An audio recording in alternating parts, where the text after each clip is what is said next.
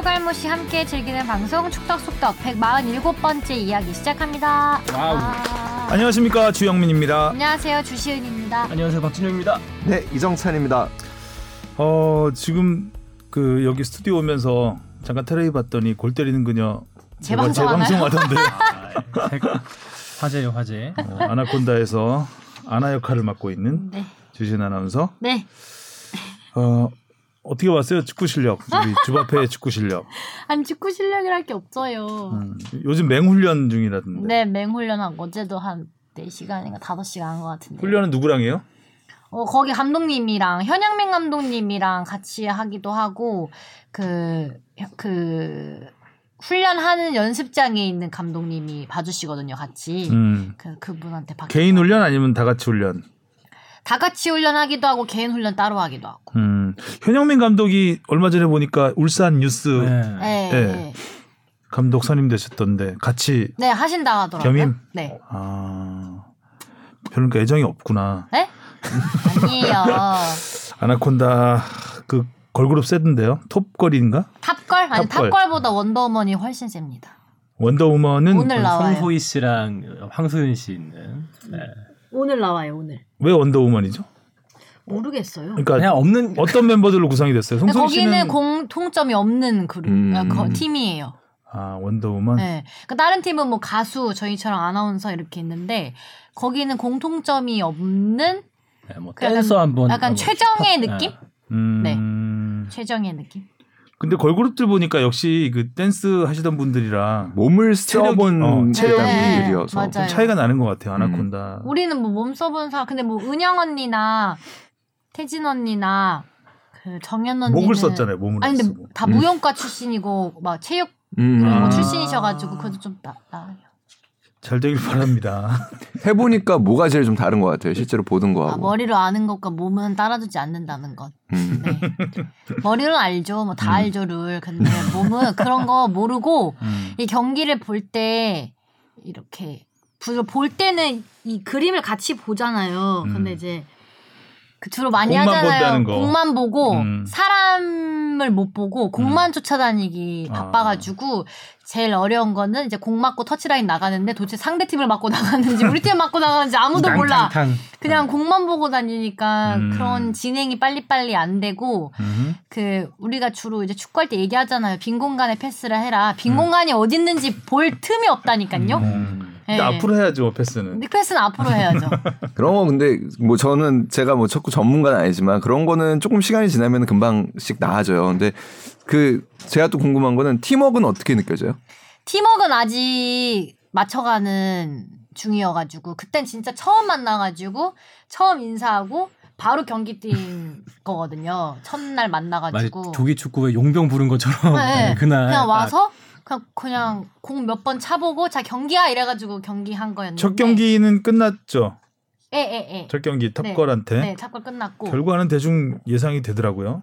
아 우리가 해볼만 했는데 골을 못 넣어가지고 골 넣을 수 있었던 찬스가 몇 번 있긴 있었는데 아, 넣어야 할 때 넣어야 되는데 넣어줘야 되는데. 음. 근데 막는 것도 막았어 막았었어야 되는데 어. 다 이게 자승자박으로 돌아오네요. 어. 이게. 이게 예, 역습 나중에. 찬스를 주는 게 아니었는데 주시은의. 적은 주시은. 아 주시은데 주시은. 예. 쉽지가 않아요. 그리고 제일 중요한 거는 풀 타임을 뛸 수 있는 체력이 안 되는 게 그게 음. 가장 아, 큽니다. 그럼요. 그 그럼요. 기술이고 뭐고 그게 풋살 구장이 굉장히 힘들어요. 그러니까 네. 거기는 음.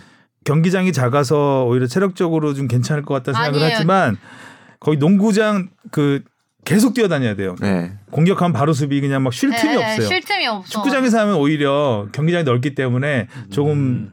그 상황 포지션. 봐가지고 서서히 움직일 수가 있는데 여- 그 풋살 구장에서는 정말 심장이 터질 것 같더라고요. 네, 진짜 해봤는데. 진짜 폐 터지는 줄 알았고 어. 저는 그러니까 그게 풀 타임을 뛸 수 있는 체력이 안 되니까 음. 이제 나중에는 머리로는 이미 저기 쫓아가서 막고 있는데 몸은 쫓아가지를 못하고 음, 답답한 게 많으니까 그리고 감독님이 체력이 없으면 기술도 안 나오기 때문에 맞아요. 축구는 특히 더 네, 그렇죠. 무조건 체력부터 키우라고 하시는데 뭐 저는 맨날 누워만 있다가 갑자기 뛰려고 하니까 뭐 체력이 하루아침에. 생기는 것도 아니고 아무리 좋은 CPU를 갖고 있어도 배터리가 떨어지면 켜지지 않습니다. 네. 곧 방전되는 게 오늘 방송에 나올 박항서 감독이 배터리로 그냥 네. 한 시대를 풍미하셨던 분인데. 오늘 나와요. 음. 쉽지 않아요 축구. 알겠습니다. 주시은 아나운서 좋은 경험을 하고 있는 것 아, 같아요. 좋은 경험일 거예요. 축구를 그러니까, 직접 네. 경험한다는 게 쉽지가 않, 거든요 네, 그리고 음. 리그를 한다라는 거는 또 좀 다른 부분. 승부를 네. 한번 네. 대회니까. 꺾어본다는 거. 아니 이제 한 지난주까지는 너무 아파가지고 우울했는데 이제 아픈 게 일상이 돼서 음. 멍드는 건 이제 아무렇지도 않고 고관절 멀쩡하고. 이제 고관절 괜찮아졌고 음. 맨날 집에 와서 뭐 진통 소염제 먹고 아, 아, 이스 찜질하고 선수의 삶을 살고 있는데 네. 아이스 찜질하고 뭐 이렇게 안티프라민 발라가지고 마사지하고 이런 거 제가 그 일상 나중에 그 일상. 아이스박스 같은 거 냉동 거기 들어가고 하는 거 아니에요? 그게. 아, 근데 그거 그거 피로 좋대. 회복하는 거. 그거 좋대. 아, 한번 한번. 해보고 싶더라고요. 아, 그 피트니스에 있는데 꽤 있는데. 좋대요. 피트니스 센터에. 아. 경기하고 한번 가보려고요. 음, 알겠습니다. 골 때리는 그녀 이야기로 가지고 한 시간 할 수 있을 것 같아요. 리뷰 방송. 아, 다음 부, 다음 주부터는 그 경기? 전술도 아. 좀 안돼 분석을 안돼 저희 해봐야겠네. 전술이 없어요. 전술이 없어. 네. 아나콘다의 걸기 힘들어지고 있어 갈- 갈수록. 네, 아, 우리 광탈하면 안 되는데. 자, 지난주 우리 축덕 토토부터 보겠습니다. 네. 결과는요? 사이좋게 다 두 개씩 맞췄습니다. 아, 지난주는 정말 너무 이변이 많아서 음. 네, 그리고 맞추기가 골이 진짜 많이 것 터졌던 아, 다득점 많이 경기. 서울 울산 아, 서울이란다. 전북 울산 승리 빼고는 다 예측 불허의 결과였던 것 같아요. 네. 자 댓글부터 가겠습니다. 네, 읽어볼까요? 도돌이 도리님 주부 앞에 골대녀 화이팅! 화이팅! 아이, 우리 동네 고양이 순심님 주바페가 왜 거기서 나와? 어제 골대녀 보고 내 눈을 의심함. 축구를 많이 알다 보니 몸보다 입이 먼저 움직이는 듯. 아나콘다 본선까지 고고고 부상 조심하세요. 골대녀 현직 선수인 주바페께 질문이 있습니다. 시즌 1 때 개벤저스 등록 선수 7명, 나머지 5팀 각 6명씩이었는데 이번 시즌 2에는 등록 선수가 몇 명인가요? 신생 3팀을 보면 각 5명으로 구성돼 있는데 골대녀 리그의 등록 선수 규칙이 궁금합니다. 있나요 규칙이? 어, 저희가 일단 5명이긴 한데요. 아직 방송이 안 나왔지만 한 명씩 더 이제 오, 늘어납니다. 왜냐면. 교체 선수가 없어가지고 다섯 명이 뛰잖아요. 네, 그래서 정말 죽 죽을 것 같아요. 그렇기 때문에 점점 입이 거칠어지시는 것 같아요. 축구하시면서. 아니. 거칠어지고 좀 이렇게 많아지네 말, 이 말이. 진짜 죽을 것 같아요. 그래가지고 있습니다. 근데 아직 음. 방송에 공개가 안 된 거예요. 어, 나중에 음. 또 관전 포인트겠네요. 근데 장진석 씨, 울산은 아챔도 포항에게 지고 FA컵도 전남에게 지고 리그도 2위. 이러다 트래블은커녕 세 마리 토끼 다 놓치게 생겼네요.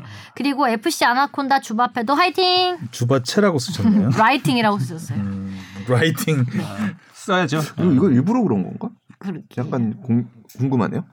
어떡- 햄레이님, 그냥 하는 말이 아니라 골대녀 인기가 정말 대단합니다. 커뮤니티는 물론이고 회사에서도 자주 회자되네요. 주바페 혹사 논란은 본인이 아니라니까 다행이긴 한데 부상 조심하고요. 이게 아나운서에게 해야 할 말이 맞는지는 좀 헷갈립니다. 어디 내놔도 부끄러운 주춘주춘을 지상파 황금 시간대에 TV로 보니까 왠지 모를 반가움과 공감성 수치가 느껴지는 특이한 경험을 했습니다. 심지어 MC가 배뚠뚠이야. 잘못됐어. 어디 내놔도 부끄럽죠. 그 네. 베텐 멤버들이 거기서 또. 아, 우리 잘해요. 소 읽고 뇌 약간 고침. 이승우 국내 복귀 검토하나 보네요. 이승우 형이 수원 삼성과 수원 FC 방문 인증 사진 올리는 거 보니. 아 뭐 대답해 드려요? 어? 소식이 있나요? 아니 이거 근데 지금 당 뭐 늘 타진 중이에요. 그리고 지금 뭐 어려운 부분이 있기 때문에 소속팀에서 근데 뭐 이승우 선수 형이 에이전트를 하면서 수원 삼성과 수원 FC를 자주 방문하는 건 사실이지만 꼭 그 이야기만을 하는 건 아니고 외국인 선수도 관리하고 있는 선수가 있고 그래서 음. 뭐 여러 가지 일 때문에 하는 거지 꼭 이승우 선수의 뭐 이적이 거의 뭐 임박해서 이렇게 되는 거는 아닌 걸로 알고 있습니다. 아, 그 이승 형이 에이전트 일을 같이 하고 있는 건가요? 네. 어, 아, 그 SNS에 올린 페라리인가 아, 차? 네네네. 그 차는 누구 차인지 아나요? 그게 궁금하던데. 네. 뭐 그냥 뭐 누가 주차를 거기다 했을까? 돌아다니는 짤을 갖고 이제 하지 않았을까라는 생각은 드는데 뭐 얼마나 답답하겠어요. 그러니까. 네. 굉장히 답답할 겁니다. 네, 다음이요. 엄브렐라님. 황해조 빠지면서 김건희를 뽑다니 제주 주민규는 왜 안 뽑는 건지. 네, 뭐 그러게 말입니다. 얘기해보죠. 다른 스트라이커는 고려하지 않는다고 하시니까. 이제 질문 넘어갈까요? 네, 질문으로 가겠습니다. 무엇이든 물어보세요. 아, 음. 니가 가라 내가 갈까님이 보내주셨습니다. 파이널전 6안 경기를 잘 보고 좋은 소식이 들려서 문의드립니다. K3 김포 FC가 K2 진출 의견을 발표했던데요. 재정 그리고 법인화 등 조치 및 성적도 어느 정도 내고 있는 시점에서 K2 진출 발표라. K3, K4 창단은 많고 팀 해체도 있는 상황에서 K2 진출팀이 생겼다니 다행인 소식입니다. K2 진출 의향 및 K3, K4 진입 희망 구단 소식이 궁금합니다. 뭐 지난번에도 한번 비슷한 이야기를 그 사실 뭐 질문이 나오기 전에 한번 드린 적이 있는데 제가 그때도 말씀을 드렸었죠. 이렇게 그래서 김포는 지난달 아마 초에쯤 얘기를 한 것 같은데 이번 달 안에 결론이 날 것 같다라는 얘기를 해서 어 지난달에 결국 결론이 나서 창단을 하는 것으로 음. 아직까지 조금 남은 뭐 절차들과 어, 내년에 참가하기 위해서 해야 되는 작업들이 있죠. 음. 일단은 프런트 수가 현재는 굉장히 적기 때문에 보통 프로팀 구단을 운영하는 데 있어서 프런트가 아무리 적어도 20명 정도는 필요하다라는 게 지금 상황입니다. 근데 8명 정도 있거든요. 그러니까 프런트들을 좋은 프런트들을 잘 충원을 또 해야 나가야 리그를 내년에 일단 무사히 치를 수 있을 테고요.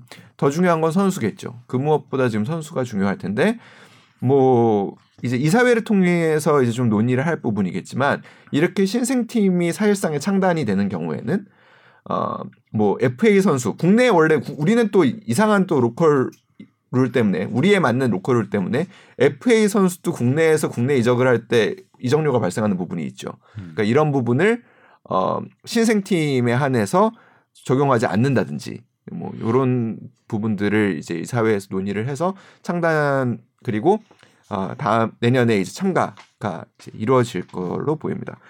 천안 같은 경우에도 지금 2023년 이부 리그 참가를 목표로 열심히 준비하고 있다는 얘기를 또 지난달 방송에서 했었는데 어, 조금 구체적인 운영 방안이 나왔죠.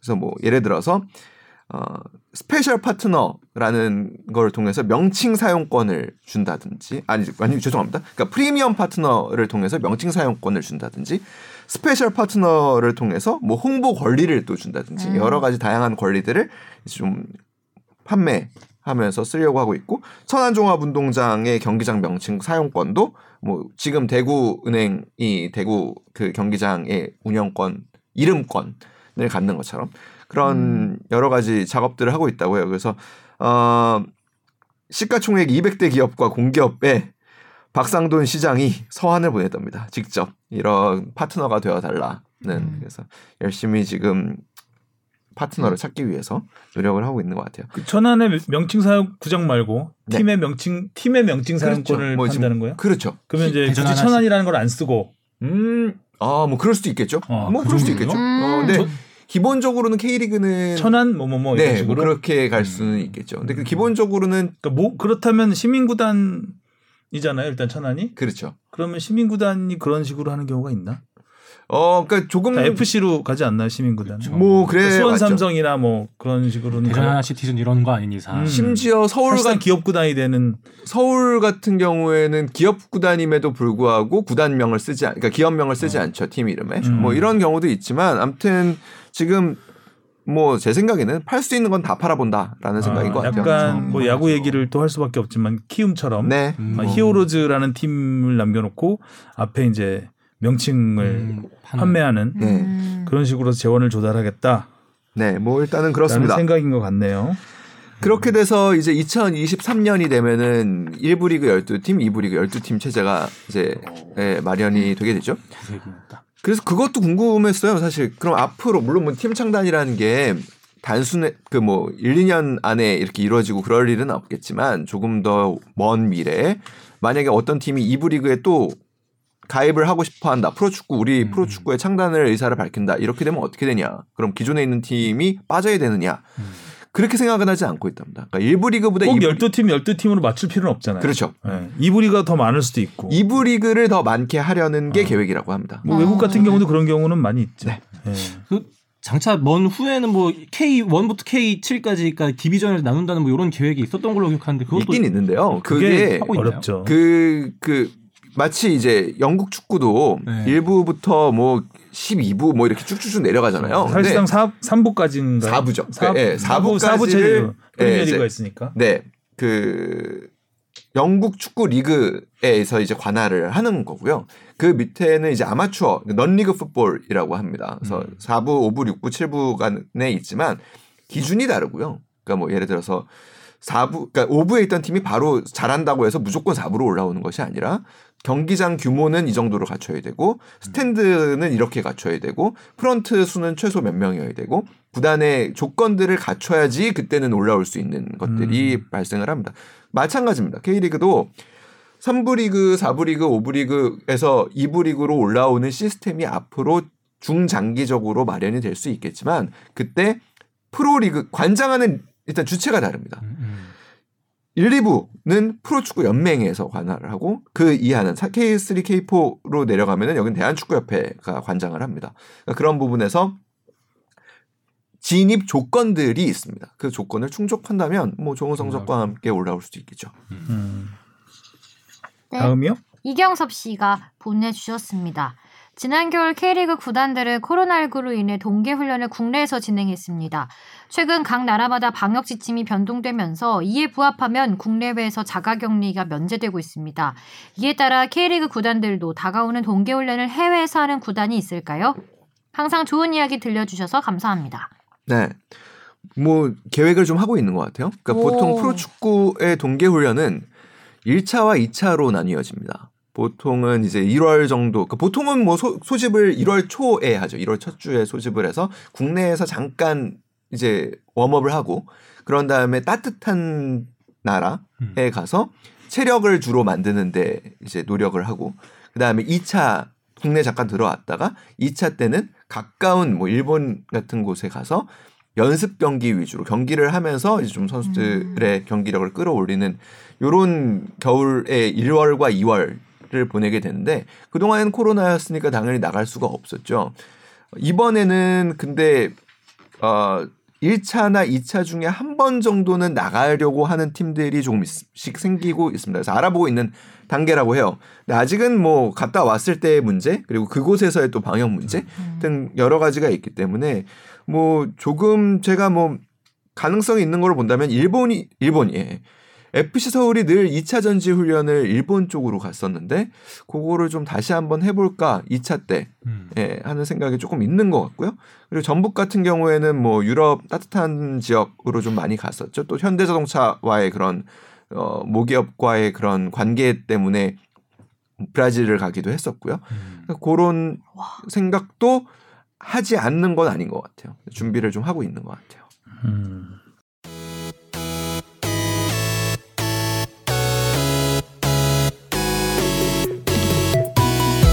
여러분은 지금 축덕 속덕을 듣고 계십니다. 잊지 말고 하트 꾹 알겠습니다. 자 이슈 포커스로 가보겠습니다. 가장 따끈따끈한 우리 콘테 어, 그거부터 해야죠. 감독부터 음. 가보겠습니다. 어, 제목 누누 누누의 누 눈물 누자 쓰셨어요. 우리 뽕 아, 작가님께서 한자 잘 써야 됩니다. 어, 누누의 눈물이란 얘기죠. 누누의 누 콘테 감독의 콘인가요? 그러면 콘테 감독 오자마자 반긴 팬과 선수단 뒷부분은 그냥 네, 대충 쓰신 것 심심하죠. 같고요. 누누의 누는 고민을 좀 한 것 같기도 하고 고민했나요? 아니면 댓글 보고 썼나요? 아, 그냥 간단하게 했습니다. 아, 우리 이정찬 기자가 지금 책을 하나 들고 왔네. 유럽 축구 명장의 전술. 아, 아 근데 뭐 콘테에 대해서 그 사실 뭐 콘테가 어떤 사람인지는 뭐 많이들 뭐 찾아보면은 알 수 있는 부분인데 그냥 그게 제일 궁금했어요. 그래서 콘테가 오면은 그럼 손흥민은 어떻게 사용될까? 그렇죠. 음. 제일 어, 궁금하죠. 제일 그게. 네. 궁금한 부분이죠. 음. 근데 또 그래서 좀 뭐 궁금해서 알아봤는데 이 감독은 기본적으로는 투톱을 선호합니다. 수, 음. 수, 비는 쓰리백. 352. 네, 352. 음. 그래서 재밌는 표현이 나왔었죠. 그 참 옛날 전- 전술인데 어찌 보면 그렇죠. 352가. 그렇죠. 그러니까 어. 토트넘과 맨유 지난 주말의 경기가 사실상 양팀 감독의 단두대. 네, 단두대 태삭방. 매치였잖아요. 아. 누군가는 지면은 아무튼 경질이 될 가능성이 굉장히 높았던. 음. 무승부를 했다면 제가 볼 때 둘 다 경질이 될 수도 높아 가능성도 있었던. 그렇죠. 아무튼 그때 이제 나온 표현이 뭐였냐면 솔샤르 감독이 결국에는 살아남게 된 거잖아요. 그러니까 솔샤르 감독이 콘테와 맨유가 또 엮여 있었습니다. 만약에 음. 솔샤르 감독이 졌다면 콘테가 맨유로 갈 수도 있었던 그렇죠. 상황이었기 음. 때문에 아. 그러니까 솔샤르 감독이 콘테가 제 자신의 자리를 노리는 것을 콘테의 전술인 351을 씀으로 해서 피했다. 아. 콘테 전술 그거 나도 할 줄. 어, 나도 할 줄 아는데 내가 보여주면 되지. 요런. 실제로 아. 토트 아 맨유가 이번 시즌에서 좀 어떻게 보면은 좀 드물게 3백 전술을 썼고 그쵸. 음. 그리고 투톱을 썼는데 카바니와 호날두죠. 두 조합이 아 70살이 넘습니다. 두 나이를 더하면 음. 그러니까 유럽에서 가장. 어떻게 보면은 뭐 그런 표현들도 나왔어요. 올 시즌 유럽 투톱 중에 가장 늙은 조합 아니냐. 아, 음. 아 뭐 이런 얘기가 나왔었는데 베테랑이라 하죠. 예. 해결했죠. 그쵸. 정말 해결을 잘했고 수비도 무실점 경기를 했습니다. 음. 그 이제 콘테의 전술로 인해서 본인은 승리를 하면서 콘테가 오는 걸 막았고 그 콘테가 토트. 토트넘으로 왔습니다. 과연 근데 그게 승리일까? 그쵸. 맨유와 토트넘 사, 사이에 맨유 팬들 자조적으로 아 이거 이겼으면 안 되는데라는 얘기도 되게 많았잖아요. 오히려 승리한 거는 토트넘이다라는 얘기도 있습니다 지금 현재. 누누 감독이 마지막 유산을 남기고 가셨습니다. 저서 토트넘이 감사합니다. 위너다. 음. 콘테 감독은 뭐 워낙 유명한 감독이고 어. 첼시 그러니까 우승하고 그만두기로 유명한 감독이잖아요. 어 뭐그 지난 시즌도 그랬죠. 그게 쉽지가 않은 건데 네. 어쨌든 첼시에서도 우승한 다음에 일단 구단 수뇌부하고 싸워. 음. 음. 그리고 팬들한테도 좀 많이 비난을 받던 부분도 있고 음. 고집 부리고 막 이런 부분. 고집이 세죠. 네. 세죠. 뭐 지금 다시 이제 뭐그 안 쓰는 선수는 절대 안 쓰고 네. 아. 음. 이름값하고 상관없어요. 그러니까 그런 스타일의 강성 스타일. 예, 강성 스타일이죠. 그리고 뭐 그러니까 굳이 이제 감독들의 유형을 뭐 여러 가지로 나누잖아요. 뭐 이렇게 좀 뭐 지장이냐 덕장이냐 그렇게 보면은 지장에 그래도 음. 어, 범주에 들어가 있는 연구를 아주 많이 하고 음. 그리고 실제로 대학 졸업 논문이 심리학 그 관련한 논문을 쓰고 졸업을 한 걸로 오. 알고 있어요. 음. 그래서 선수들 심리 트레이닝에도 어, 굉장히 능한 것으로 알고 있고 음. 그러면서도 굉장히 고집이 세고 어, 때로는 과격하죠.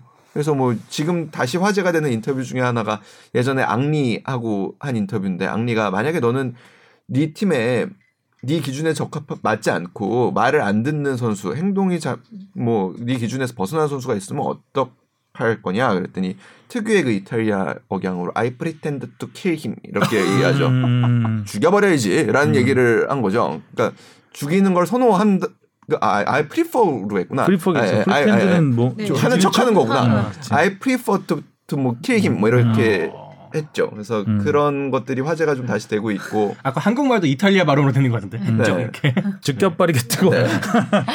대- 세다. 아 음. 그래서 그러면 그 콘테 감독이 오게 되면 손흥민은 투톱으로 뛰게 될까요? 그렇게 뭐 되지 않을까 싶어요. 그러니까 어. 투톱을 쓴다라는 거는 그러니까 기본적으로 감독이 오면은 그 선수에 맞는 전술을 바로 짜는 스타일은 많지 않습니다. 음. 자기가 잘 쓰는 포메이션의 선수들을 요구를 합니다. 보통은 음. 보통 그렇게 되기 때문에 투톱을 쓴다면은 시스템을 쓴다면은 지금 대- 그 토트넘에서는 투톱 자원으로 가리, 가용한 거는 손흥민과 케인을 쓰는 거밖에 없지 않을까라는 생각이 들고 손흥민을 조금 더 그러니까 전 전형적인 투톱보다는 조금 더 free role을 주겠죠. 그러니까 조금 더 밑에서 혹은 음, 음. 손, 그 케인하고 좀 자리를 바꿔가면서 때로는 케인이 손흥민을 도울 수도 있고 뭐 지금 프리미어 리그 사상 최다 합작골을 노리고 있는 사실상의 최고의 콤비이기 때문에 그 콤비네이션을 잘 살리는 전술을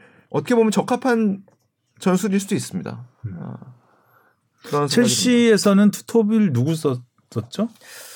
어 첼시는 제가 정확하게 기억이 나지 않고 일단 유벤투스를 예, 그러니까 일단은 어, 콘테 감독이 제일 성공한 걸로 평가를 받는 게 이제 유벤투스 시절에 이제 2013-14 시즌으로 평가받는데 당시에는 요렌테와 테베스 음. 그리고 이제 2016년 이탈리아 대표팀을 맡았을 때는 어 이제 에데르와 펠레 이런 선수들을 이제 최전방에 놓고서 콤비네이션 플레이들을 이제 많이 강조를 하면서 승리를 이끌어냈던 지도자죠. 아 그러면 근데 1년 6개월이에요 계약 기간이 저뭐 이게 장- 미래적인 거 아닌가요, 좀? 그러게요. 근데 일- 장기적인 관점은 아닌 거죠. 짧은 짧은 거 다운받을- 아니에요? 예. 긴 그런데 건가요? 보통 감독한테 1년 반 안에 성적을 내라. 오히려 오히려 뭐 그- 성적 못 내, 성적 안 좋으면 잘릴 기간이긴 해요. 1년 반이면. 근데 저는 근데 뭐 요즘에는 계약 기간이 그렇게 큰 의미가 있나라는 생각이 사실 좀 들어요. 그러니까 그 다 채우는 경우가 많지 네, 않으니까. 네. 일단은 좁혀 나가는 게 맞는 것 같고 그리고 잘하면 그러니까 선수 계약하고 비슷해요. 그러니까 과거에는 그렇지는 않았는데 감독이 좀 잘한다. 그럼 바로바로 연장을 합니다. 계약 기간을 남기고도. 그래서 하긴 그런 연봉을 부분- 엄청 세게 줬으니까. 네. 1,600, 500만 파운드, 240억 원. 그러니까 사실 이번 여름에 거의 성사 직전까지 갔었죠. 그때도 결국에는 마지막으로 결렬된 이유가 돈 때문이었고. 아. 그러니까 이번에 토트넘 입장에서는 과감한 투자를 하면서 콘테 감독과 계약을 하게 된 건데 근데 결국에는 선수 영입이 제대로 이루어지지 않으면 콘테 아니라 콘테 할아버지가 와도 그렇죠. 예. 음. 저뭐 그래도 이번에 겨울에 또 한 번의 공격적인 이적을 하겠다는 포부를 밝혔던 것 같아요. 토트넘 입장에서. 그런 게 약속이 네. 됐으니까 왔겠죠. 콘테도. 그렇죠. 예. 근데 이제 그 부분에서도 사실은 뭐 돈이라는 걸 잘 써야 되거든요. 그러니까 결국에는 그 돈을 다 썼다고 해가지고 그게 다 성적으로 반드시 이어지지는 않습니다. 맞아. 그래서 좋은 적재적소에 좋은 가격에 좋은 선수를 데려와야 될 텐데 그게 과연 쉬울 것이냐. 그 동안에 그러니까 결국에 팀의 이제 recruiting 팀을 계속해서 선발하는 그 과정은 사실상 감독의 역량도 물론 있지만 구단의 철학과 구단의 시스템으로 가는 거거든요. 음. 이 자리에 어떤 scouting 시스템을 통해서 어떤 scouting 프로그램을 통해서 어떤 선수를 어느 정도 가격에 합리적인 그러니까 가격을 산출하는 방법도 다 나름대로의 구단마다의 계획과 전략이 있고 그런 부분에서 토트넘이 지금까지 그렇게 성공적인 영입을 한 사례가 잘 없습니다. 그렇죠. 뭐 네. 항상 주요 선수들만 빠져나가서 그 선수에 대한 향수만 남아 있지. 뭐 새로운 그 대안으로 들어와봤자 그 빈자리를 채워준 적이 잘 없던 것 같아요. 콘테 감독도 뭐 이번에 저도 지금 방금 찾아보니까 1627 시즌에 첼시에서 우승했을 때 멤버들을 보니까 탄탄하네요. 이제 그 투톱은 아니었고 당시에 쓰리톱처럼 썼는데 아자르, 디에고 코스타, 페드로였으니까. 아, 디에고 코스타. 아자르 그 진짜 페드로. 프리미어리그 씹어먹던 그 가장 시절이잖아요. 잘하던 와, 시절이죠. 예. 그때 아자르. 근데 기본적으로 멤버가 받쳐줘야 뭐 성적이 나는 거니까. 맞아요. 근데 그 정도는 어느 정도 이제 콘테 감독이 요구를 했을 것 같고 이번 겨울 이적 시장에서 좀 움직이겠죠. 움직임이죠. 네. 기대가 되는 거. 네, 그래도 뭐 당장에 엄청난 영입은 없더라도 그래도 누누 감독이 아, 이때까지 보여줬던 경기력이 너무나 실망스러웠었기 때문에 음. 거기에 대해서 한번 분위기 반전을 한번 또 확실하게 노려볼 수 있지 않을까. 워낙 그 저는 경기 보면서 그리고 경기 후에 이제 기사 보면서도 느끼는 거지만 이 감독이 떠나야 될 때라고 딱 느껴지는 게 이 선수들이 그 감독에 대한 불평과 불만이 나올 때 이번에도 거의 뭐 경질력이 뭐 일주일 전부터는 선수들이 대놓고 뭐 인터뷰나 SNS에서 그런 청소부가 감독이라도 네. 우린 최선을 다할 거다 뭐 이랬죠. 그런 것도 있었고 그래서 뭐 저는 이제 경기 중에 보이는 거는 막 손흥민 선수도 좀 뭔가 바뀐 듯한 느낌이랄까요. 그러니까 워낙 팀이 안 좋고 경기가 안 풀려서 그런 것도 있긴 하겠지만 점점점 약간 짜증이 는다고 해야 될까요? 선- 동료 선수들한테 윽박도 지르는 모습이 자주 포착이 되고 이렇게 뒤 이후에 뭐 케인과의 뭐 한번 언쟁이 붙었었다 뭐 이런 것도 나오는 거 보면은 아 이 누누 감독이 선수들한테도 되게 신임을 못 받고 있고 장악력도 너무 많이 떨어져서 에, 딱 떠날 때 취임했을 때부터 사실은 굉장히 걱정됐던 부분이죠. 그러니까 이 그 3연승으로 뭐 이달의 감독상을 받을 때부터 맞아. 그때도 그 제가 첫, 첫 주였나요? 네, 네, 그때도 제가 그때 한번 얘기를 했었는데 감독이 선수들과 이야기를 안 한다. 기자가 극찬하던 때였죠. 맞아 얘기 안 한다 했었죠. 네, 제가 그 얘기를 했었잖아요. 그뭐 제가 취재를 한 내용이 아니고 물론 뭐 외신 보도된 내용이지만 근데 이게 뭐 이야기를 많이 한다고 그래가지고 꼭 좋은 지도자하고 소통을 잘한다고 할 수 있느냐 오히려 뭐 말로 하는 게 또 소통의 전부는 아니라서 그게 꼭 뭐 정답이라고 볼 수는 없고 어떤 사람의 스타일일 수도 있겠다고 생각하지만 이런 게 경기가 안 풀릴 때는 그래도 소통을 좀 자주 하는 사람들은 풀어낼 수가 있거든요. 근데 이거를 풀기에는 어려운 상황이 아니었을까라는 생각은 듭니다. 근데 뭐 그 그러니까 애초에 누누 감독을 선임하는 과정과 방법 그리고 그 뒤에 어떻게 보면은 뭐 희망적이었던 적이 없지 않았나 라는 생각이 조금은 들죠. 음. 어쨌든 눈물을 남기고 누누 감독은 떠났고요. 네. 콘 꼰대라고 꼰대란다네. 콘테와 함께할 토트넘. 또- 꼰대 이미지가 좀 있네요. 네, 강하게. 꼰대 이미지가 있죠. 네. 고집세고. 네. 어. 어쨌든 성적은 뭐 결과물은 확실하게 내는 감독이니까 기대해 볼 만한. 네, 기대를 해 보겠습니다. 자 그리고 황희찬 선수는 옵사이드로.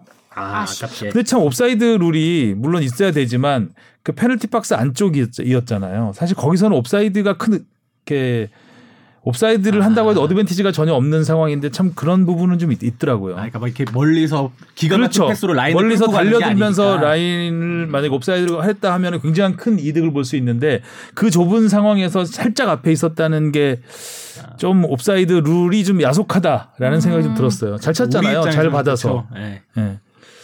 아니, 누가 찼 누가 그 상황이더라도 그런 생각이 들었을 것 같아요. 그렇게 옵사이드 걸리는 경우는 많지 않거든요. 음, 음. 그렇지 않나요?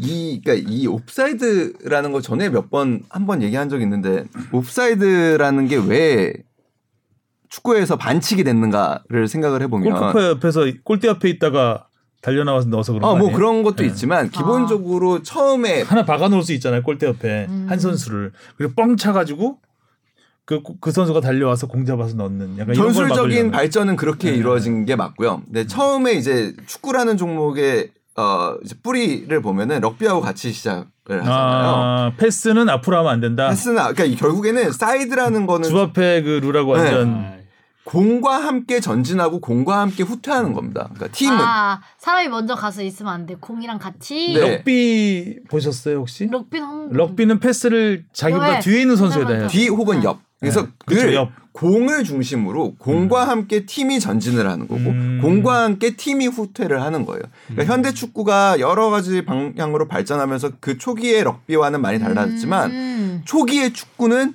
마찬가지였습니다. 공격수를 6명, 7명씩 뒀습니다.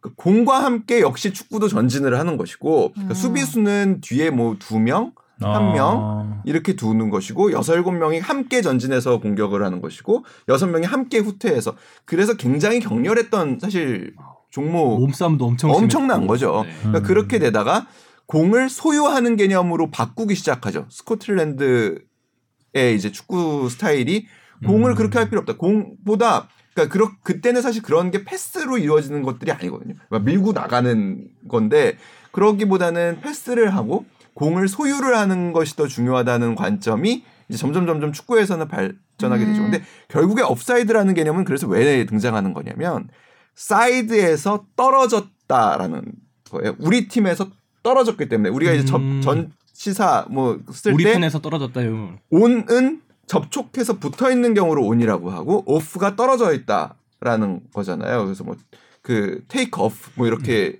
표현이 음, 되는 거죠. 너는 그러니까 그 옵사이드 라인 안쪽에 있는 선수는 우리 팀에서 떨어진 선수. 떨어진 선수. 떨어진 아, 선수가. 그 뜻이구나. 나는 그 사이드에 아무것도 없다라는 의미로 생각을 했었거든요. 그러니까 우리 사이드에서 떨어진 선수라고 해서 그거는 음. 그러면 우리 그 경기 철학에 맞지 않는 반칙이다라는 음. 데서 시작된 사실은 룰이에요. 음. 그러니까 그렇게 그 룰에 어떻게 보면은 그 기본 의미를 생각한다면 그리고 현대 축구의 이런 점유라는 걸 생각한다면 음. 마찬가지로 황희찬 선수가 그 자리에서 그렇게 잠깐 떨어져 있었던 것을 과연 팀에서 떨어졌던 것이라고 볼 수 있는가? 거기 되게 많이 모여 있었는데. 그런 약간 좀 야속하다는 좀 느낌이. 들어. 냉정하고 네, 그런 좀 아쉬울. 굉장히 좀 아쉬운. 그리고 뭐 비디오 판독이 없었다면 그때 골로 인정이 됐었기 때문에 비디오 판독에 그야말로 걸린 거죠. 음. 어, 뭐 룰은 룰이니까 취소된 거는 뭐 당연한 결과긴 하지만 팀은 이겼어. 어, 이, 황희찬 선수 입장에서는 아쉽. 아쉽다. 네, 아쉽죠. 어, 너무나 다행인 건 팀이 이겼죠. 그래도 네, 이겼죠. 전반전에 두 골 넣고 그걸 잘 지켰죠. 어쨌든 울보, 울버햄튼은 잘 나가고 있어요. 토트넘은 울보가 됐고. 자 그리고 이재성 선수가 골 넣었어요. 빅리그 첫 골이에요. 네. 아, 좀 해외 간 지는 힘들었습니다. 3년 됐는데 네. 그죠? 계속 뭐 우리는 2부 리그에서 골을 넣어서 그냥 1부 리그하고 경 있나 보다. 1부 리그 팀하고 경기에서도 골 넣고 이래서 뭐 그래서, 네. 예, 빅리그 첫 골이라는 이 단어를 봤을 때 이 문장을 봤을 때 좀 생소한 느낌이 음. 아, 들었어요. 그러니까 저도 맞습니다. 제목을 써야 되는데 음. 참 고민을 많이 했거든요. 3년 만에 빅리그 첫 골이라고 해야 되나 뭐 근데 길어지는 것도 좀 막고 싶고 뭐 이렇게 여러 가지 고민이 들긴 했는데 본인이 굉장히 의미를 부여해서 아 이거는 그렇게 그냥 3년 만에 빅리그 첫 골로 가도 그냥 되겠구나라는 생각이 좀 들었어요. 그러니까 굉장히 오랫동안 꿈꿔왔던 순간이었다라고 얘기를 했죠. 음, 음. 그러니까 처음에 전북에서 팀을 떠나서 유럽 진출을 할 때 빅리그에서 그러니까 이제 우리가 흔히 이야기하는 유럽의 명문 리그에서 일부 리그에서 골을 넣는 거 이게 꿈이었는데 그게 이루어지기까지 생각보다 오랜 시간이 걸렸죠. 음. 홀슈타인길에서 그쵸. 굉장히 잘했지만 그래서 그 이정 선수가 자세하게 설명하지 않- 않았지만 많은 어려움이 있었고 많은 것을 포기해야 했다라는 얘기를 했었거든요. 그 동안에 어떤 게 있었어요? 제 생각에는 그 동안에 이적할 수 있는 기회나 음. 아, 이런 것들이 음. 있었고 본인이 조금 더 일찍 어떻게 보면은 일부 리그에 오는 것을 꿈꿨지만 그런 것들이 안 됐던 어려움에 대한 음. 그러면서 더 간절해졌던 첫 골에 대한 의미를 부여한 게 아닌가라는 생각이 좀 들더라고요. 그래도 뭐 결과적으로는 이재성 선수가 계획대로 잘 하고 있는 거죠. 그럼요. 네, 2부 리그부터 밟고 올라가서 2부 리그에서. 인정을 받고 1부 리그에서 지금 이제 붙박이 주전으로 뛰면서 네. 이제 드디어 첫 골을 터트리고 이제 시작인 거니까. 그 아시겠지만 이재성 선수가 이제 이번 원래 여름에 마인츠하고 이미 일찌감치 사실 결정이 된 상황에서 마인츠로의 합류가 조금 늦어졌어요. 그 대표팀에서의 부상도 있었고 음. 그런 부분 때문에 발목을 좀 고치고 돌아가느라고 시즌 전에 훈련을 많이 못했어요 팀에서. 음. 그래서 팀에서 처음에 약속한 거는 너한테 시간을 우리는 너를 굉장히 중용할 거고 너는 우리 팀 계획 안에 있으니까 그- 그 서두르지 말고 천천히 몸을 만들어라 해가지고 이재성 선수도 거기에 맞춰서 처음에 그 처음부터 경기에 바로 투입되지 않을 거라고 생각을 했는데 음. 코로나가 터졌죠. 음. 그래서 몸이 좋지 않은 상황에서 바로 주전으로 뛰게 됐어요. 그러다 보니까 경기력이 더 좋지 않았고 몸도 안 좋은 상태에서 대표팀에 들어왔다가 비, 굉장히 뭐 예, 그 본인이 감내하기 어려운 수준의 비판을 받기도 했었죠. 음. 그리고 좀 선을 넘는 비판들도 그 중에는 물론 있었고. 아. 네. 예. 나쁜 완전 네, 네. 확실해. 그래도 그런 것들을 옵사이드죠, 완전. 예, 예. 그쵸. 그거야말로 옵사이드죠. 우리 팀에서. 떨어난 거, 떨어진 겁니다. 그, 우리 누구의 팀이라고 할수 없습니다. 예. 네. 그 그런 과정을 다 이겨내고 음. 그래도 첫 골을 넣었다는 거 그리고 첫 골을 넣는 과정이 좋았어요. 음. 일단은 팀의 역습 상황에서 영리하게 뒤에 딱 있는 선수가 흘려주고 예, 동료 네. 선수가 전력 질주해서 돌파를 할 수 있게 해줬고 본인이 받을 수 있을지 없을지 모르는 상황에서 일단 팀 플레이를 한 거거든요. 계속 따라갔죠. 그게 바로 온사이드입니다. 그러니까 음. 우리 팀과 함께 전진하는 거. 오늘 명언이 아. 폭발하는데요, 이 어록이. 예. only on 부럽다. 사이트. 자, 그러면 이제 K리그 얘기 좀 해보죠. 어, 진짜 지난 주말은 경기도 경기지만 뭐 여러 가지 사건들도 좀 어, 있었고. 경기 네, 외적인 사건 사고들이 좀. 있었습니다. 일단 울산 경기 음, 가장 경기부터. 예, 미담을 훈훈한 미담까지 전했던 아, 네. 승리와 미담을 둘 다 거머쥐었던 울산 경기. 아, 이동경 선수의 결승골 네. 그리고 관중석에서 쓰러진 팬을 구한 그 선수들의 팀워크. 예. 우리 저 뽕 PD가 비디오 먹으러 잘 만들었던데. 잘 만들었어요. 네, 잘 만들었어요. 그거 자극받아서 우리 다음날 리포트하고. 아니 아. 제가 보기에는 아니 그러니까 월요일 그러니까 일요일에 이 일이 버- 벌어지고 인터넷 이제 현지에 있던 매체들을 중심으로 이 이야기를 많이 보도를 했습니다. 네, 기사가 근데. 어 이제 그리고 월요일 오후에 이제 비디오 모가 나온 뒤에 저도 이제 구단에서 들은 이야기인데 그 뒤로 그 해당 영상 구단 제공한 영상 음. 구단 네. 제공한 영상에 대한 어 제공 요청이 많이 굉장히 많이 들어왔대요. 어, 오. 그래서 실제로 그 다음 날 뭐 YTN, MBC 뭐 이런 보도들이 잇따랐죠. 음. 그러니까 어떻게 보면은 기, 기존에 우리 관례대로 하면은 아이 뭐 이틀 지난 얘기고 사실 뭐 안 할 수도 있었던 음. 상황이지만 음. 아또 워낙 뭐 이야기가 그쵸. 예, 네. 나름 의 교훈이 있고 음. 그리고 우리가 잘하고 있는 부분이고 해서 일단은 울산 입장에서는 굉장히 또 잘 된 일이라고 또 생각을 해요 개인적으로는 그러니까 그 친구가 일단은 다행히 건강을 회복을 했고 그리고 팀 입장에서는 좋은 어 어떻게 보면은 응원과 칭찬을 받을 수 있는 일을 했기 때문에 조, 나, 남은 네 경기가 굉장히 중요한 상황에서 좋은 에너지가 좀 팀에 가지 않을까라는 생각을 좀 아. 해봤습니다. 그렇죠. 팀 분위기가 좀 최근 별로 좋지 않았잖아요. 챔피언스리그 그럼요, 그럼요. 그리고 네. FA컵 이 경기도 위험했잖아요. 이 경기도 위험했죠. 이동경 선수의 마지막 그 골이 없었으면 굉장히 아니, 위험해요. 그러니까 네. 어떤 반전 포인트가 될 수 있는 어, 그래서 댓글로도 그런 얘기가 많이 있더라고요. 진짜로 이게 이번 사건으로 선수들한테 좀 더 mindset이 대- 새롭게. 할 수 있는. 그럼요. 네. 그리고 이제 이런 그 모범적인 사례가 널리 알려지면 또 이런 경기장에서 응급 상황이 발생했을 때 다른 선수들도 똑같이 대처를 할수 네. 있는 거기 그럼요. 때문에 저는 널리 알려야 된다고 생각을 했었죠. 그래서 그- 뭐 하루 늦었지만 보도를 했던 거고 그래서- 그래서 또 회자 됐긴 했지만 그 토트넘과 뉴캐슬이 붙었을 때 이제 레길론. 레길론과 네. 다이어가 비슷한 행동을 했잖아요. 아마 그때 이제 관중들이 바로 이렇게 선수들을 부를 수 있었던 것도 그때 사례가 있었기 때문에 바로 그런 행동이 나올 수 있었지 않았을까. 네. 뭐, 뭐, 그럴 수도 있었다고 생각해요. 그러니까 이런 이- 이야기는 계속 회자가 되는 게 좋은 것 같아요. 음. 그래야 다른, 그러니까 이게 훈련이라는 거와 마찬가지거든요. 우리가 훈련을 하는 이유는 그러한 상황이 닥쳤을 때 생각하지 않고 움직이기 위해서. 아 맞아요. 음. 그러면은 이런 것들을 자주 접하다 보면은 그러한 상황이 닥쳤을 때 생각하지 않고 행동할 수 있거든요. 그렇죠. 만약에 그런 상황에서 이걸 내가 해야 될까 말아야 될까 고민을 할 때 그냥 바로 할 수 있는. 그래서 김태환 선수가 마이크를 뺏고 그냥 크게 소리 지를 수 있는 네, 음. 그런 행동이 나올 수 있죠. 골든 타임 중요하니까. 음. 근데 우리 뽕 PD는 오늘 이 대본에 울산 경기 쓰지도 않았어요. 어, 그래요? 아니 여기 8페이지. 8페이지 있어요. 어디? 아, 네 잠깐만 이거 잘못 없어요. 써놨구나 없어. 여기. 아, 여기 없구나. 아, 아이, 수원 아, 광주라고 수원. 광주라고 해놓고 울산. 아, 스코어를 어. 오늘은 칭찬받고 잘 넘어가나. 그, 그러니까요. 아, 불안했네 좋았어. 네. 그럼 울산 얘기부터 그래도 계속 이어가야죠. 그러니까 뭐 이어가자면은 사실 이 경기는 뭐 새는 바가지 어떡 하겠어요. 그러네 손가락으로 막아야지. 아. 음. 시- 출발이 굉장히 좋았어요. 전반 14분 만에 일단 두 골을 넣었죠. 일단 픽 페널티킥도 있었고 오세훈 선수의 골 장면도 아주 좋았고. 근데 최근 울산이 안 좋은 모습을 그대로 보여줬죠.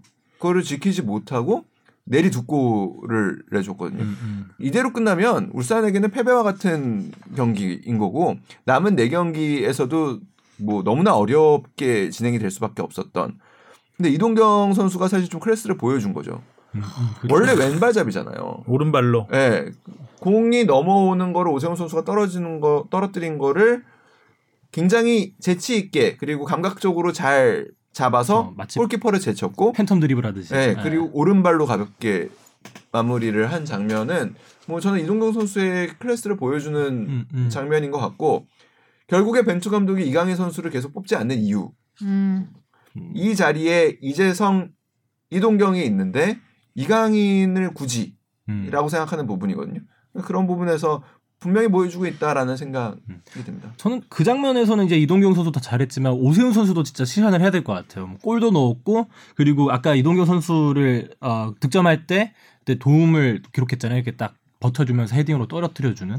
사실 지난 시즌 이제 울산에서의 그 골을 거의 골무원을 어, 담당해주던 주니오 선수가 떠나고 나서 이번 시즌 계속 스트라이커 자리에 대한 아쉬움이 있었는데 외국인 선수도 부재하고 근데 그 자리를 여름에 진짜 오세훈 선수가 영입 이상의 그 어린 선수가 딱 전방에서 버텨주고 있는 게 지금 거의 어 울산이 진짜 힘든 그 경기 일정 와중에서도 오세훈 선수가 전방에서 버텨주고 있으니까 이렇게 또 승리를 이끌 수 있었던 것 같아요. 음.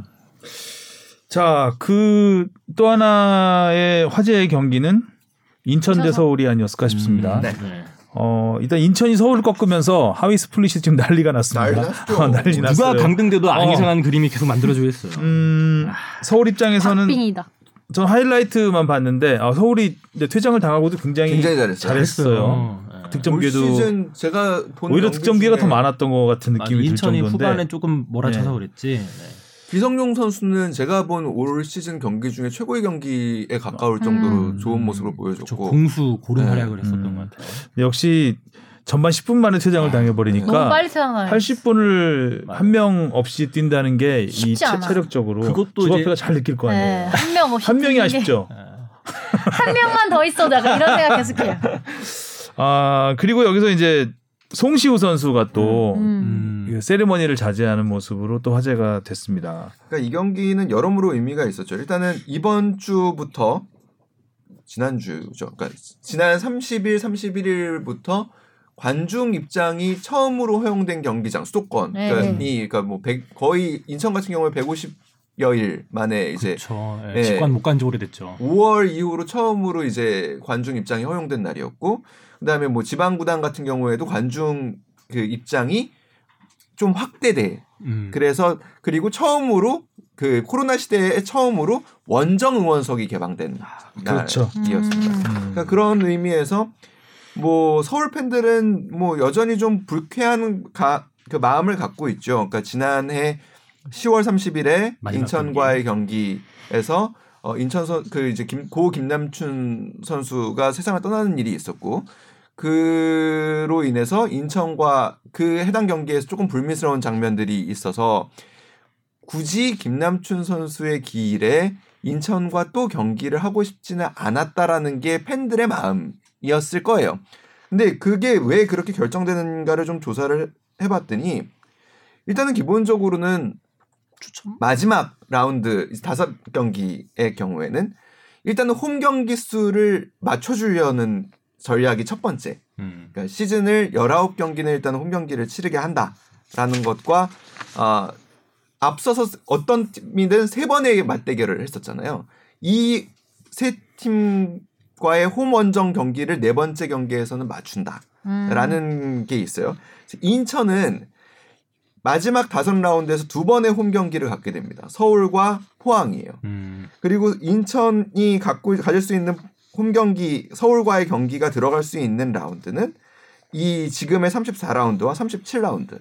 근데 37라운드에 서울 인천전을 배치하지 못한 이유는 포항이 ACL을 치르고 오는 일정이 있기 때문에 포항을 포항으로 내려보내지 않고 인천공항에서 머물게 하면서 나름대로의 코트를 지키면서 거기서 바로 인천과의 홈 경기를 치를 수 있게 한 아. 나름의 배려 때문입니다. 그래서 서울과 인천 경기는 인천 경 전용 경기장에서 이 34라운드에 치르게 되는 게 나름 합리적인 자유가 결론. 있었던. 네. 이어서 그런 거죠. 어떤 특별히 뭐 연맹의 그런 뭐 생각이 음. 있었거나 배려가 부족했다거나 그런 거는 아닌 것으로 보이고 일부 팬들이 조금은 좀 선을 넘는 음, 행동을 하기도 했죠. 그래서 뭐 예를 들면 금지된 물품을 아, 몰랐어요. 예, 네. 하려고 했다던가 서울 팬들의 마음은 이해가 되지만 그것이 추모의 뜻을 전하는 방법은 아니라고 생각합니다.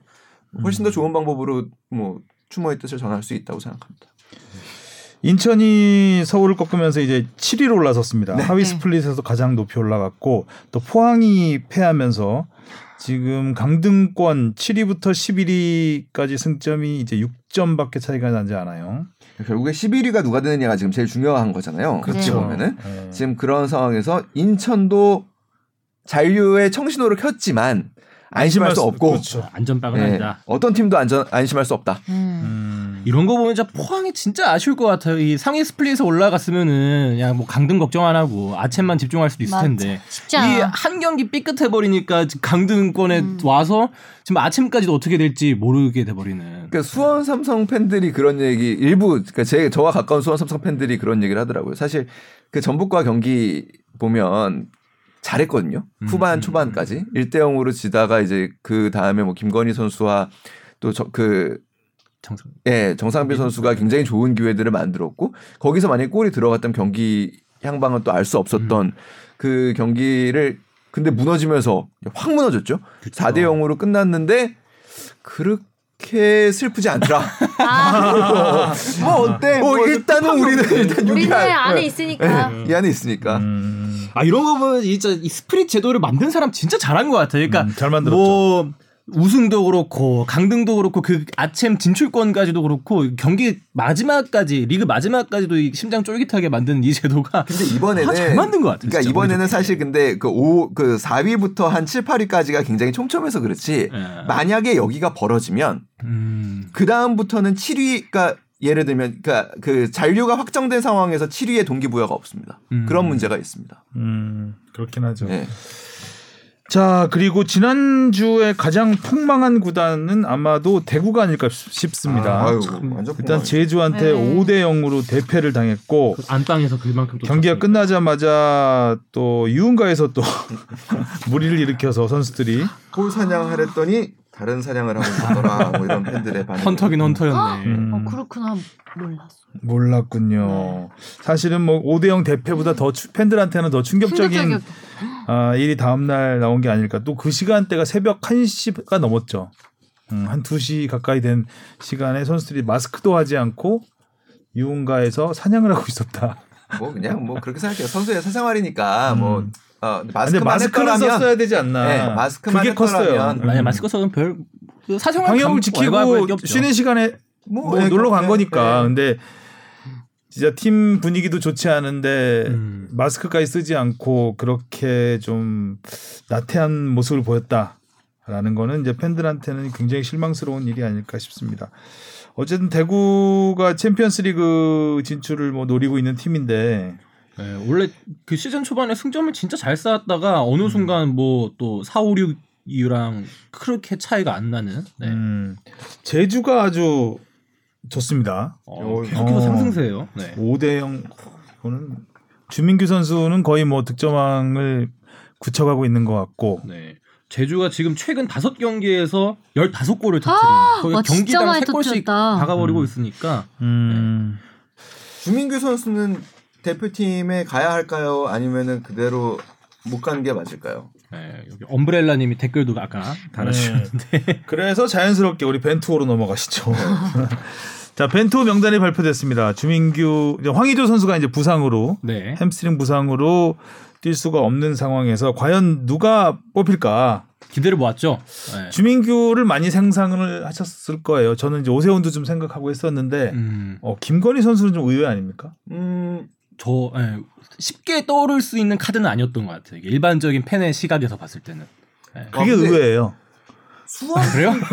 내가 의외. 그게 의외입니다. 그게. 수원 팬들은 조금 예상을 했던 것 같아요. 아 그래요? 아니 왜냐면 저도 그때 그 아, SNS에 좀 네, 돌아왔었다는 수원. 전북 경기를 이렇게 하고 있는데 아 이번에 그 건이 가겠네 뭐 이런 어. 그 글들이 조금씩 조금씩 오- 올라오더라고요. 그래서 보통 그런 분위기들은 팬들이 더 먼저 하는 경우도 있어서 아. 분위기 조성하는 거 아닌가요, 팬시? 뭐 그럴 수도 있죠. 근데 맞았으니 맞았으니까. 근데 가 그렇게 예상할 만한 어떤 무슨 그러니까 계기는 없었잖아요. 뭐 골을 많이 넣었다거나 뭐저 근데 그게 이제 벤투 감독이 일단은 벤투 수원- 스타일로 움직였나 경기할 때 우린 잘 모르는데 그러니까 기본적으로 벤투 감독은 그 타깃형 스트라이커를 운용하는. 스타일은 아니죠. 네. 확실히 박는 것 같아요. 그리고 네. 이번에 분명히 얘기한 게 타겟을 모르겠어요. 벤투의 타겟을. 좀. 이번에 분명히 얘기한 게 득점만이 스트라이커를 평가하는 기준은 아니다라는 음. 이야기를 했죠. 그건 마치 실점만이 골키퍼를 평가하는 기준이 아니라는 것과 비슷한 얘기 아닐까요? 음, 뭐 근데 벤투에게는 실제로 그렇죠. 실점보다 그 벤투에게 골키퍼는 build-up도 build-up. build-up이니까. 예, 뭐 그러면 승리만이 감독을 평가하는 것이 아니다라는 것과 또 비슷한 거 내용이 아닐까요? 중요하다. 아, 과정이 중요하다. 어, 있죠. 그렇게 얘기하면 이거 프로세스를 우린 다 했고. 근데 그런 부분은 있어요. 그러니까 이 렇게 대표팀과 인연을 맺지 못한 득점왕들이 과거에도 없었던 건 아닙니다. 많죠. 네, 네. 과거에 뭐 예를 들면 유병수 선수도 사실 아, 굉장히 오래 그쵸. 그러니까 늘그 20골 넘는 득점왕 국내 출신은 굉장히 오랜만에 나온 득점왕이었음에도 불구하고 심지어 리그 베스트 11에도 그에 못 들어갔나 그래요. 음. 아 그래요? 네. 득점왕을 했는데 네, 그래서 그때 당시에 이제 감독 물론 시즌 중에 바뀌긴 했지만 허정무 감독이 어, 본인도 대표팀 시절에 안 뽑아놓고 일단은 어떻게 리그 득점왕이 리그 베스트 11에 못 들어가냐 이거는 리그 어, 좀 이거- 그러네. 어려워요. 이거는 좀 이해할 수 없다라는 강한 어필을. 예. 네. 스트라이커에는 한 명 들어가야 되는 거 아닌가요? 심지어 두 명인데 4 4 1 아, 근데도 안 들어갔다고? 네, 그때 안 들어갔죠. 그런 일들이 있어요. 근데 그게 이제 어 과거에 이제 또 그런 선수 중에 하나가 강원 시절에 김영우 선수가 또 굉장히 득점을 많이 했음에도 불구하고 대표팀과 전혀 인연을 맺지. 못했죠.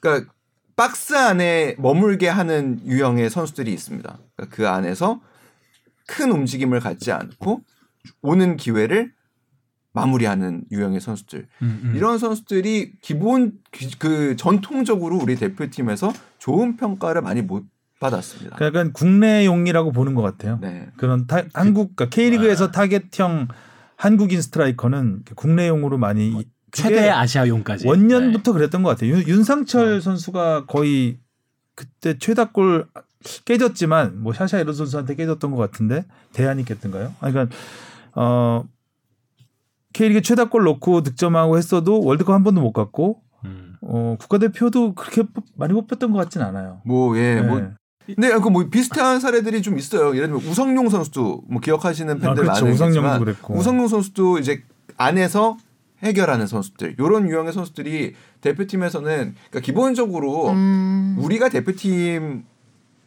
세 개를 만나면 음. 스트라이커의 역할은 골도 중요하지만 수비적인 부분도 중요하다고 생각을 하는 부분이 있는 거죠. 음, 대표팀 그렇네요. 감독에게는. 아. 그만큼 이제 우리나라의 그 눈에 띄는 그 스트라이커 계보가 있잖아요. 그 계보가 있는 만큼 어, 그 이면에 가려진 수많은 이제 다른 스트라이커들이 이제 있었다. 이동국 네. 선수가 사실 2010년에 굉장히 폼이 좋았거든요. 음, 음. 2009년, 10년. 근데 허 감독이 계속 안 썼나요? 제대로 안 썼어요. 음. 네, 제대로 안 썼어요. 그러면서도 그러니까 움직임이 좋지 않다라는 표현을 썼고 이동국 선수 같은 경우에 골을 넣는 움직임보다 좋은 움직임이 어딨냐라는 사실 또 생각을 음. 갖고 있었고 거기서 사실 굉장히 갈등도 있었죠. 음. 결국에 그래서 마지막으로 선택한 게 이동국 선수기는 했지만 안정환 선수하고 비교했을 때 허 감독은 안정환 선수가 조커로서도 좀 더 나은 점이 있다라고 봤었던 거죠. 그렇죠. 정조국 선수도 좀 그랬었던 것 같기도 하고 대표팀이랑 연령대에서는 많이 뛰었는데 국가대표에서는 또 많이 뛰었던 선수는 것 같고. 득점왕을 차지한 게 나이가 상당히 좀 들어서 그때 예, 저 광주 시절에. 어렸을 때는 많은 주목을 받으면서 뭐 대표팀 에서 계속 성장했는데 뭐 청소년 대표팀에서 워낙 예. 좋았었죠. 좀 성 A 대표팀 과의 그땐 인연은 별로 없었죠. 그때는 뭐 좀 슬럼프라고 해야 될까요? 저는 네. 그래서 어, 이- 사실 이번에 뭐 김건희 선수가 뽑히기도 했고 그리고 계속해서 어, 조규성 선수가 대표팀 명단에 들고 음. 있지만 저는 이 두 선수가 과연 벤투 감독님의 1번일까라는 생각은 있었거든요. 그래서 아니죠. 예, 저는 그래서 오히려 만약에 황의조 선수가 부상당했을 때 이거 스트라이커 안 뽑고 이선에서 한 명 더 뽑을 수도 있겠다라는 생각을 가졌어요. 그래서 뭐 그렇죠. 손흥민 손흥민 선수를 올리면 예, 되니까. 탑으로 올린다든 그런 방법이 있으니까. 네. 네. 과거에는 그러니까 뭐그 허 감독 얘기가 나와서 얘기하자면 허정무 감독 시절에는 이렇게 대표팀에 처음 뽑는 선수가 있으면 그 경기 끝날 때쯤 꼭 한번 그래도 넣습니다. 음. 음. 이 선수에 대한 끝나기 네, 그러니까 경험도 왜냐면 있고. 뽑았으면 뽑았으면 쓰- 뽑았으면 봐야 된다라는 거예요. 음. 이런 음. 최종 예선 때도 음. 네. 음. 근데 그때는 또 좀 그 차이가 있었던 게 뭐냐면 최종 예선을 이렇게 A매치 window 두 그가 열리면 한 경기 나고 한 경기는 친선 경기를 치르는 일정이었어요. 근데 이번에 맞아요. 코로나 때문에 굉장히 타이트해지면서 무조건 두 경기를 아. 치르게 되면서 사실 감독 입장에서는 그렇게 쓰기가 쉽지가 않죠. 제가 보기에는 뭐 이건 순전히 제 생각이고 틀릴 가능성도 있지만 김건희 선수가 이번에 발탁이 됐다고 해서 반드시 경기에 들어갈 거라고 생각하지는 않습니다. 음, 맞아요. 워낙 뭐 지금 여기 뭐 공격수뿐만 아니라 수비 지역에 뭐 강상우 선수라든지 여러 선수들이 뭐 K리그에서 뭐 엄청난 활약을 보여주고 있지만 또 대표팀에 들어가서 그런 기대를 갖게 했지만 막상 이게 정작 이런 중요한 경기는 안 나오면서 뭐 아쉬운 벤투 감독은 네. 철저하게 그 나름의 보, 그러니까 당신만의 그런 계획과 그 로드맵을 갖고 가는 사람이어서 이번에 김건희가 폼이 좋고 뭐 예를 들면 주민규가 이번에 폼이 좋으니까 뽑아서 한번 바로 한번 넣어봐야지 이렇게 생각하지는 않는다고 안 해요. 그러니까 늘 이 선수도 그- 그러니까 50인 정도 되는 이제 그 대표팀 풀 안에는 늘 있어서 관찰을 해와 오래 관찰을 해왔던 음. 선수라고 해요. 그래서 이번에 어 대표팀에 부르면 보통 첫날 면담을 한다고 합니다. 아, 처음 대표팀 그 모든 선수와 면담을 하지는 않고요. 처음 대표팀에 오는 선수는 반드시 면담을 한다고 합니다. 그래서 나는 너의 뭐 이런 저 이러 이러한 점을 좋게 봤고 내 너가 이러 이러 이러 이러한 점을 이번 훈련에서 보여줬으면 좋겠다라는 얘기를 한다고 해요. 음, 그러고서- 그런 건 아주 좋네요. 네, 그러고 음. 훈련 때 그런 모습이 잘 드러나는지를 본다고 합니다. 음. 근데 선수가 어 저 아닌 것 같은데. 제가 그런 면이 아, 저한테 있나요? 그런 면이? 제가요? 제가요? 그래서 알겠습니다. 하여튼 뭐 벤투 두 번에 두 번 남았죠 올해 두 번의 최종 예선. UA전가 이번엔 관중도 있는데 네, 그러니까요. 아, 또 고향에서 열리죠. 네. 이라크와 홈 경기는 배우러 가야 되는데. 별 걱정이 안 됩니다. UAE와 아, UAE. 아, UAE UAE와 홈홈 경기인가요? 아, UAE와 홈 경기는 별 걱정이 안 됩니다, 사실. 이라크가 원정이. 이라크 원정이 이제 어 쉽지 않지 않겠는가. 네. 지난번에 어렵게 홈에서 음. 비겼죠. 아, 이겼죠. 이겼죠. 이라크한테는 어렵게 이겼. 아 비겼 비교. 이, 이 홈에서 이겼고요. 아 이게 홈에서 이겼-. 이랑 가서 비겼죠. 네. 아, 이게 한 달 전이 기억이 안 나요. 아, 저도 어제. 그랬더라고요. 아드보카트 감독한테 이겼었나? 이겼네. 아, 우리야 그렇다 쳐도 당신은 20대잖아. 아 요새 예, 뇌세포가 퇴화하는 게 느껴지네요. 음. 큰일 났네. 그래서 알겠습니다. 아무튼 이번 경기가 끝나고 나면 뭐 그 벤투 감독은 12월 그러니까 1월 이때는 또 다음 달 1월에도 경기가 있잖아요. 1월 말에 2월에 그 앞두고서 전지 훈련을 갈 생각을 하고 있더라고요. 해외로. K리그 아. 선수들을 위주로. 어, K리그 선수들을 위주로. 네. 음. 그래서 K리그 선수들을 위주로 훈련을 하다가 이제 일부 선수들은 이제 뭐 돌아오든지 아무튼 그렇게 되고 해외파가 합류를 하면서 이제 1월 두, 두 차례 이제 1월과 2월로 이어지는 이제 최종 예선 경기를 주- 준비하는 구상을 하고 있다고 합니다. 음. 훈련을 많이 하네. 아 월드컵이 있는 해 겨울은 훈련의 프로그램이 잡혀 있습니다. 보통. 어. 자 이렇게 해서 뭐 이슈들 다뤄봤는데요. 토토를 마지막으로 아, 네. 장식을 하시죠. 이거 토토하고 또 A매치 쉬니까. 음. 아 다음 주면 또 A 매치네요. 음. 아, 확실히 한 달에 한 번씩 열리는 게 되게 작게 느껴진다. 네. 주말 경기로 할까요? 아니면 네, 오늘 경기도 경기가. 다 하죠 뭐. 주말 경기로 하시죠. 주말 경기. 경기요? 제주 수원. 제주 제주. 좋다 제주 요새. 제주. 예. 뭐한 번쯤 꺾일 때가 되지 않았나 라는 생각으로 수원 한번 해볼게요. 그러면. 제주? 수원 저도 뭐 그렇게 피해가 없다고 하길래 네, 제주 한번 가보겠습니다. 네. 수원 삼성 수원 FC 대 대구. 수원 FC. 수원 FC. 수원 FC. 수원 FC 전북 대 울산. 아, 와, 이거 빅매치가. 드디어. 야 이건 거의 뭐 1위 결정전인데. 네. 그렇죠. 전 전북 울산 한 번도 안 이겼다 하더라고요. 전 진짜 바람 울산이 이어서 우승 좀 했으면 좋겠어요 이번 시즌에. 네, 울산. 울산 좋은 일 했으니까 울산. 음. 비슷한 마음입니다. 음. 포항 대 광주. 포항이 계속 힘들어요 요새. 무승부. 광주. 광주 저도 무승부. 따라하지 마. 강원 대 인천. 한숨이 나오는 거 어떤 의미입니까? 인천. 되게 어려워. 약간 인천. 둘다 힘들다 이런 뜻. 아니 어려워요. 아, 누가나 고르기가. 직접 해보니까 이제 쉽게 못 찍겠죠. 저는. 네, 아 이게 쉽지 않답니다. 강원 대 인천. 인천 두 분 하신 거예요? 네. 저 무승부. 그럼 전 강원 하겠습니다. 서울 대 성남. 아. 서울. 뭐, 뭐 진영이는 뭐. 정해놓고 하는 것 같고 저 무승부 저도 무승부. 저도 무승부. 서울을 딱 찍으려다가 도끼 생각이 났어요. 왜요? 승리로 찍어야죠. 그래서 아, 그냥 위험한 무승부로 찍었습니다. 서울 대 성남. 자 오늘은 여기까지 하겠습니다. 수고하셨습니다. 다음 주에 만나요. 다음 주에. 만나요. 맞습니다.